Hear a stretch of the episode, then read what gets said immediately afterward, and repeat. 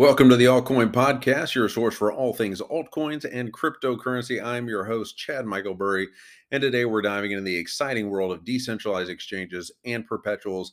Have you heard of DYDX? Well, it's a decentralized exchange that's focused on perpetuals, and they're set to unlock 150 million or about $200 million worth of their native token DYDX on February 2nd. Now, I know some of you may be thinking, wow, this sounds like a potential shorting opportunity. But before you go placing any bets, let's take a look at what some analysts are saying.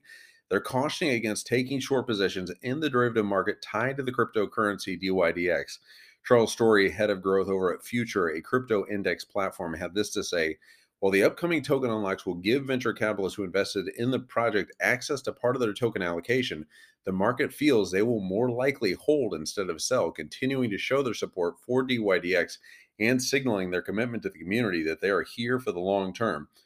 But what exactly are token unlocks? You ask, and why are they important? Well, token unlocks refer to the process of releasing tokens that were blocked under the terms of the project's funding rounds or fundraising efforts. Um, according to CoinGecko, the supply of DYDX will be fully unlocked by September 2026. Now let's talk about decentralized exchanges and perpetuals. Uh, activity in decentralized exchanges like DYDX and GMX offering perpetual futures has picked up pace since the collapse of centralized derivatives giant FTX. Trading volume on DYDX increased from 2.9 billion on January 14th, according to data from Nomics, after reaching lows of 212 million after FTX's unfolding.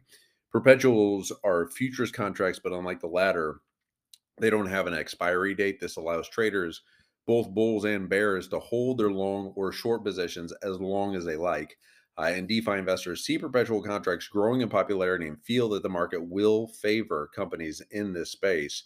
Uh, the shift from centralized to decentralized ex- derivatives exchanges is likely to gather speed this year amid the collapse of some of the centralized exchanges, such as FTX.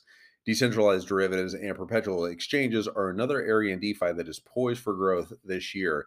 And as we all know, in the world of crypto, things are constantly changing and evolving. The rise of GMX has been fascinating to watch in the second half of 2022. And since then, several newer derivatives exchanges have launched, including Gains Network and Perpetual Protocol, and will be competing with GMX to take the throne off DYDX. Uh, this which which is currently the largest decentralized derivatives exchange by far. Uh, Miles Deutscher, as we all know from Crypto Banter, trader and analyst, he said on Twitter ahead of the DYDX unlocks that it's better to be net long than short, he thinks. Uh, firstly, because shorting is becoming an overcrowded trade. Um, and he said, however, this is a dangerous move in a market where there's a lot of upward momentum. Uh, David Sherman, a trader on crypto, or he's from Crypto Finance AG, he said, uh, referring to the the widespread shorting of tokens ahead of the unlock. Uh, and as always, it's important to remember that teams or projects are not oblivious to the large impact large token unlocks can have on the price of their coin. They can't stop investors from selling, but they may choose to release good news around the unlock to increase uh, buying. That's happened in the past. We can see that potentially happening here.